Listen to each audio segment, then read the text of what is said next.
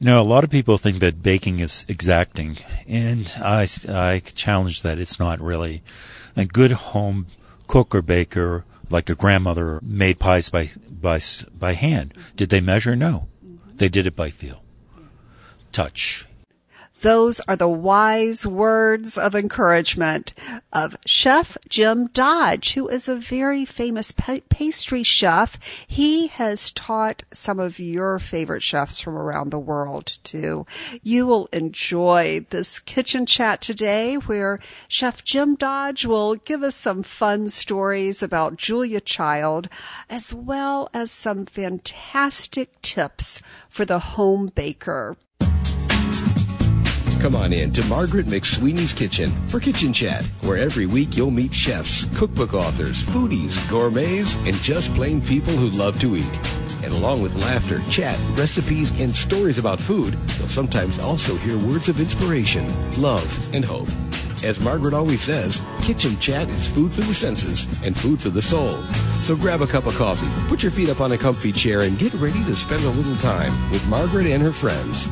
Hello, dear foodie friends, and welcome to Kitchen Chat. I'm your host, Margaret McSweeney, and I'm so excited you're joining me in Santa Fe, New Mexico, out on a beautiful plaza here at the International Association of Culinary Professionals. And what an honor it is to be sitting outside at a table with Jim Dodge, who has been such a incredible culinarian and educator and has been in the business for quite a while and is going to share some of his insight, his um, baking tips, as well as how things have changed within the industry. So welcome to Kitchen Chat, Jim. Thank you. Wonderful to be here. Oh, and it's so peaceful. Listeners, you'll hear the birds in the background. It has just been such a fun conference. What is your favorite thing about Santa Fe so far? Well, definitely the food and, and the architecture second. I just love this architecture. Yes. And we're here at International Association of Culinary Professionals. And as many of my foodie friends know, IACP changed my life when I joined about six years ago, just opened the door to kitchen chat and having these fun podcasts on this incredible culinary journey. Jim, how long have you been a member of IACP? Shortly after it founded, so I think that was 78. Yeah, so about about that time. Yeah. So you have seen some changes in the industry. Tremendous changes. Yes, absolutely. Yes. So tell us, how did your culinary journey begin? Well, I very I was very fortunate because I uh, grew up in um, the mountains of uh, and lakes region of New Hampshire, which is a four season resort with incredible beauty, and my family owned a very exclusive small resort, um, which had a wonderful clientele, very very diverse, um, people from all over the world, and um, but the food was very important. Uh, people would frequently stay for weeks or a month, and and might have three meals a day there, and the menu changed every day, so that uh, it wasn't there weren't big menus, but um, very interesting and my father was extremely knowledgeable about food, and I'm the seventh generation to be in the hotel innkeeper business in New England. So it was our tradition in our family that you were trained to be in that business, and we all started our apprenticeship when we were 10. And the first job that my twin brother and I did was to weed the flower gardens. And there were a lot of flower gardens and and everything was organic at that time, and uh, so yeah, I still remember it wasn't just you had to push your hand deep into the soil and grab the root, the whole root, pull it out, and slap it against the stone to make sure all the dirt was off, and uh, we sort of liked that part. And then eventually we got to work in the kitchen, which was a lot of fun. We loved washing dishes with a hose sprayer, you know, and occasionally spray each other. And uh, and then we started working in the bakery with the pastry chef, who was like a grandmother to us. And um, And I remember going there in the winter, particularly. It was down below the main kitchen, and the warmth of that baking oven in a you know cold, snowy New Hampshire just sort of encircled you, and the comfort of it, and that you know again, Lillian Drake, our pastry chef, uh, she was like a grandmother to us. So the memories of that, I think, instilled something very special. So, what is your favorite taste memory from childhood?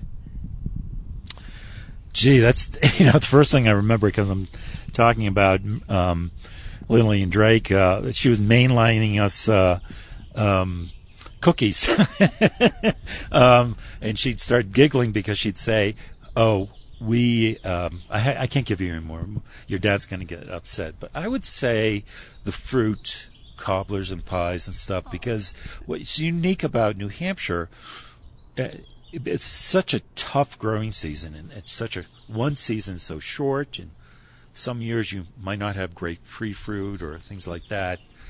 Um, I think strawberry shortcake made with field strawberries, which was the first fruit of the season, when the in the hayfields when the before the grass got too high were the tiny little um, uh, field strawberries, and you had to pick them on the stem because they were so lush with juice. If you if you grabbed the fruit itself, it would just crush, uh, and the flavor was just amazing. And they were only available two weeks, and then you had to wait a year. Wow. So have you, through your culinary journey, incorporated any of those taste memories and ingredients from New Hampshire into your own dishes? yes. And, you know, I was very fortunate because when I was my early 20s, I was able to do a two year Swiss apprenticeship. And I realized that Switzerland is very similar to New Hampshire. Uh, great at that time, particularly uh, great dairy and uh, Jersey Jersey cows, brown cows, you know, the, the best for for milk and cream and stuff like that. And then they had the seasonal fruit. Um, so I sort of took when after the apprenticeship, I sort of merged the two and used those fine European standards in pastry, incorporated those wonderful textures with things like a great banana cream pie and so I, I sort of reinvented it. And I went through this process of assessing what makes it great. Mm-hmm. Well, first of all, using really good cream that's not ultra pasteurized, no additives, mm-hmm. because it has more flavor and it has more texture. And those additives are bitter. And you, that's why people add sugar and vanilla to whipped cream, because they're masking those tastes. If you just whip regular cream, you don't have to add any sugar. It has a natural sweetness. It's full of flavor. So that's the topping. The bananas I used, I didn't cut them thin. Mm-hmm. Cut them thicker because you associate when you're eating pastry, particularly texture with fruit. Um, that's part of the taste experience as well. So I went a little, and there's something wonderful about bananas uh, when they're the uh, that texture. They're so smooth, and um, so I had instead of using two bananas or one, I used five, and I didn't use any imitation flavor or anything like that. And I used a good creme pâtissière, which is a good pastry cream, or vanilla pudding. With a little butter at the end folded in, and fresh eggs, and good milk, and stuff like that. So you had a lot of flavor and just enough vanilla to enhance the banana, the banana taste. And then a crust, the most important, where a lot of people fail, that crust has to be baked golden brown and you want it with butter because it has the most taste and so it's nutty and you have that crisp texture. So the fork goes through first the cream, which is luscious, then the banana, the texture, and then and then chops through the crust. It's crisp. And you need the contrast of all those different textures, and particularly the crust. And the crust has a, when it's golden brown, it's nutty. It's full of flavor. If it's underbaked, it's flat. It distracts. It has an odd taste because it's raw flour and it's gummy. So it distracts from everything else. Um, so the balance, uh, and less, you know, a little less sugar is always better. So the so all the good ingredients, the the cream, the dairy, and the, the fruit comes forward.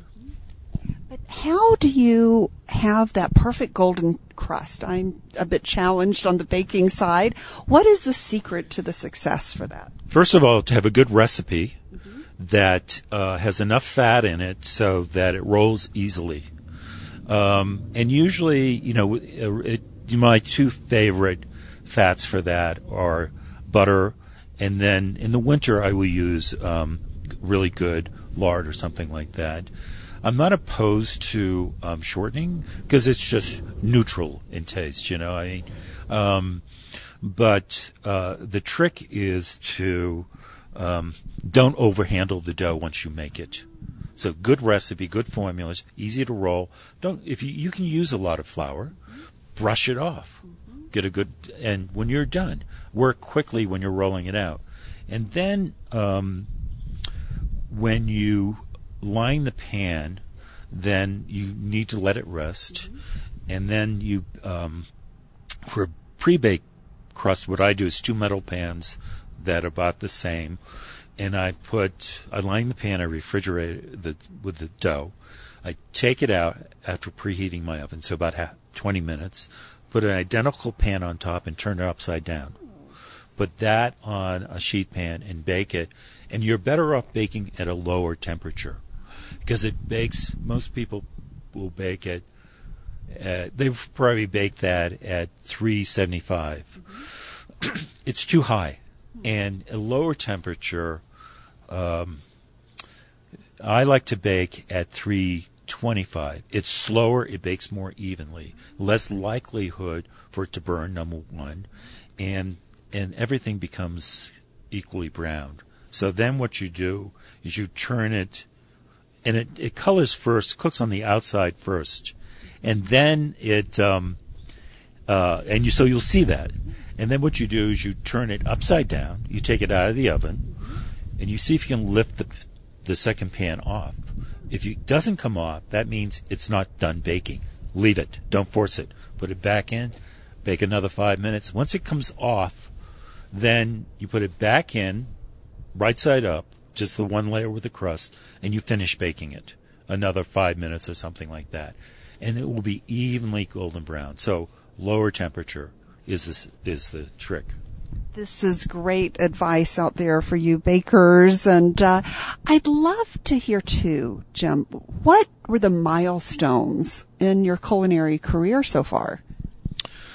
Well, I think first of all, having that family training, working in every department of that hotel. My father bought from local growers. The hippies were growing organic um, vegetables, and he, uh, you know, he, they grew things for him. Uh, and then the Swiss apprenticeship, definitely. It was, uh, and then when I moved moved back, it was t- sort of tough to get a job because pastry was a dying art. But moving to San Francisco in 1978, when I was 24, getting the job, ex- the executive pastry chef at the Stanford Court, yes. was pinnacle. That was that was uh, an amazing opportunity California is unique because of the growing season, the range, what's available, and particularly San Francisco. You know, there's good dairy there. There's, there, and because of the ethnic diversity, there's a wide range of things that are grown. And I had never seen really fresh figs, and they were available. The only thing we can't get is tart cherries, but, um, but so that and then I had the opportunity to buy good ingredients mm-hmm. And to explore and learn. And uh, and then the second thing, I think, teaching, because you know I was very withdrawn. You know, I start work at four in the morning. Pastry chefs tend to be quiet, and um, that brought me out of my shell. And it made me realize what people needed to know by having those novices. So I became a better chef and a better manager. Um, and um, that started actually uh, my commitment to teaching, which is now over 40 years. and then I and then the next, you know, starting to write for starting to get awards and write for newspapers and writing my first book. That was an experience. I had tre- tremendous support um, uh, from different friends, other chefs and restaurateurs and food writers. And I remember running into you at uh, the very first Julia Child Foundation Awards, where Jacques Pepin was being honored. And can you share with us? Did, uh, you seem to have a friendship with Chef Jacques Pepin and some other wonderful um, change makers within the culinary. Yes, that's true. Because you know the thing about the Stanford Court during that period of the 70s and the 80s, um, until it was sold in 88 and became a part of a chain, it was a, when, if you were a food person, you stayed at the Stanford Court. Uh, and so people like Jacques would come and he'd come down in the morning and he'd have breakfast with us at the chef's table there and then uh, we'd talk and uh, share little tips and things like that and when Julia and Paul came for the first time that was really memorable. And what's we have a long connection because my family bought one of their resorts from the same woman that Paul and Julia bought their house in Cambridge from. And so when they came, the first thing that impressed me is it took them 45 minutes to get through the kitchen to the pastry kitchen. I'm like, what's going on here? They stopped and asked every person what did you do? What are you doing? Why do you do that? You know, the, the genuine concern for everyone, the generosity of time was overwhelming. And, uh, and that started a long friendship uh, as well as with, with Jacques. And uh, so I've been very fortunate to be involved with the Julia Child Foundation and then as a, uh, the jury chair for the awards and um, and then helping you know Jacques with his foundation that he's just established. And those are such great mentors. I mean, that's another pinnacle of my life to to see success like that and and they never changed. And they know the importance of giving back. Mm-hmm. Yes. So do you have any favorite Julia Child memories? I never had the blessing of being able to meet her. And I love hearing from those who knew her share some special stories and insights. Um, well, when she was in uh, uh, later in her life, and when I was, you know, working for Bon Appetit Management, and I was running the Getty Center uh, food and beverage operation, I'd go up and visit her in uh, Casa Madrona in Santa Barbara, and we she had a condo, but it, the kitchen was really more of a pantry. You know, it was really to warm things up and make breakfast and stuff. Like she couldn't entertain, mm-hmm. so she'd take her friends out to dinner, and we were at a local steakhouse, and she was cutting the steak, and it was very tough. You know, it was just perhaps the animal was stressed when it was slaughtered, or you know, and um, so I said to her, "Would you like me to have that send that back?" She paused and put her hand on my arm. She said, "Oh no, Jim, that would upset the chef too much." And I thought, my God, what consideration! She knew the power of the effect of that, and she did not want a negative situation. And then she just asked for a doggy bag. She didn't have a dog, you know, but she didn't want them to be concerned that she had not finished it. Uh, and that kind of consideration, the deep consideration, is just, re, you know, reiterated what what I was taught. Um, and probably the funniest story was uh, again, uh, you know, I would pick her up and and we'd go for lunch, and she'd decide where we were going to go, and and uh, so I get her in my red truck, which she loved. It was had running boards. It was up high. She like she's so curious she could see everything, and I think she loved that it was red too. And so I said, "Where are we going for lunch?" She said, "Costco." I paused and I said, "Costco." I, all I could think is, "What are we going to go and sample all the?" Eat the samples. I said, "What are we going to eat at Costco?" And she kind of, you know, sighed and said, "Jim, don't you know they have the best hot dogs?" I said, "No, I didn't know that." So we we went to Costco and had hot dogs and uh, cokes, no diet cokes, but cokes. and then people would walk by and they'd look and they'd say, hey, I think that's Julia. And they go, oh no, it couldn't be. Julia wouldn't be eating hot dogs at Costco. it was very funny. Very, very funny. What a special memory. Oh my goodness. And with IACP, because we're celebrating its 41st year, has IACP helped you navigate through the culinary world and has it helped open doors for you during this time? Without question. I mean, I, it's really contributed to the success of my career. I mean, I, you know, I, meeting publishers, editors, um, and agents, and uh, other cookbook authors, other chefs, other restaurateurs. The networking is phenomenal. And one of the reasons I come come back, er, I attend every year, is to see people and friends that I don't get to see regularly, and, and from around the world. You know, I, I, ran into a friend from Panama the other day, and I hadn't seen her in uh, maybe six years. Uh, so it's it's it's a great organization, and you know, I, for me, the the it's they're great programming but the programming is a lot of the programming is based on people starting out, mm-hmm. uh, as it should be, yes. as it should be. So, uh, but there's still some great uh, t- uh, sessions I'm going to attend. That's for sure. Well, great. Well, anything next professionally for you? What's going on in your kitchen?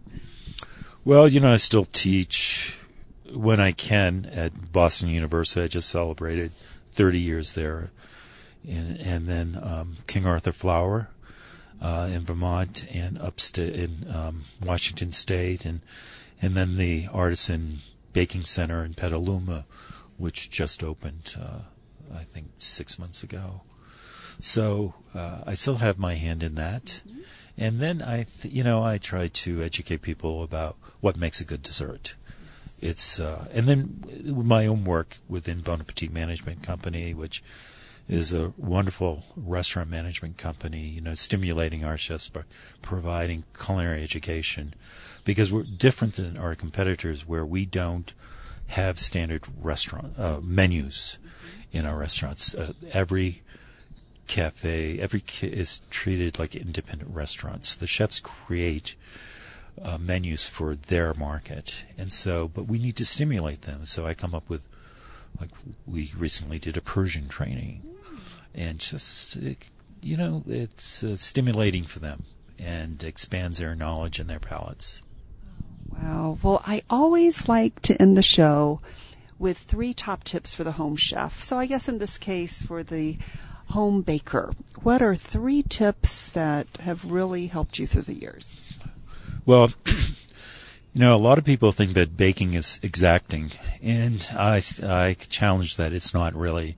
A good home cook or baker, like a grandmother or rather, you know, made pies by by by hand. Did they measure? No, they did it by feel, touch, and and uh, so pay attention to that. Teach yourself when you make successful dough, feel it. Mm-hmm. Don't overhandle the dough. I think the same thing with cakes.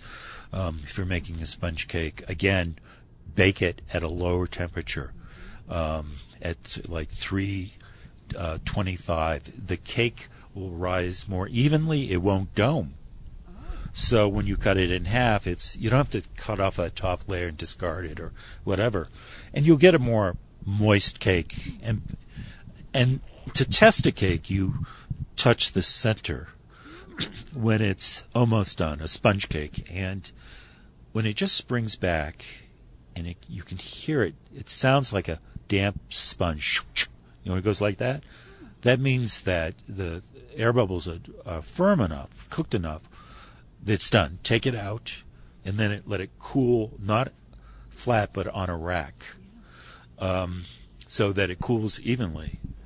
If you put it on a flat surface, what happens? It creates a vacuum, and all the moisture goes to the bottom. And two things could happen: the cake could collapse because it's not cooling evenly, or it makes the bottom of the cake soggy. and it compromises the texture of the cake. All great tips from Chef Jim Dodge. Where can our foodie friends find you? I do have a website. It's very easy, chefjimdodge.com. Oh, thank you so much for being on Kitchen Chat. My pleasure. What a treat. Oh, thank you. And thank you, dear foodie friends. Please visit me in my kitchen, kitchenchat.info. And always remember to take a moment and savor the day. Thanks for joining Margaret for Kitchen Chat today. Margaret would be so excited for you to drop by and visit with her at kitchenchat.info, where you'll enjoy podcasts, blogs, recipes, tips from chefs, and even great giveaways. She invites you to share your recipes and kitchen stories too. As Margaret always says, savor the day.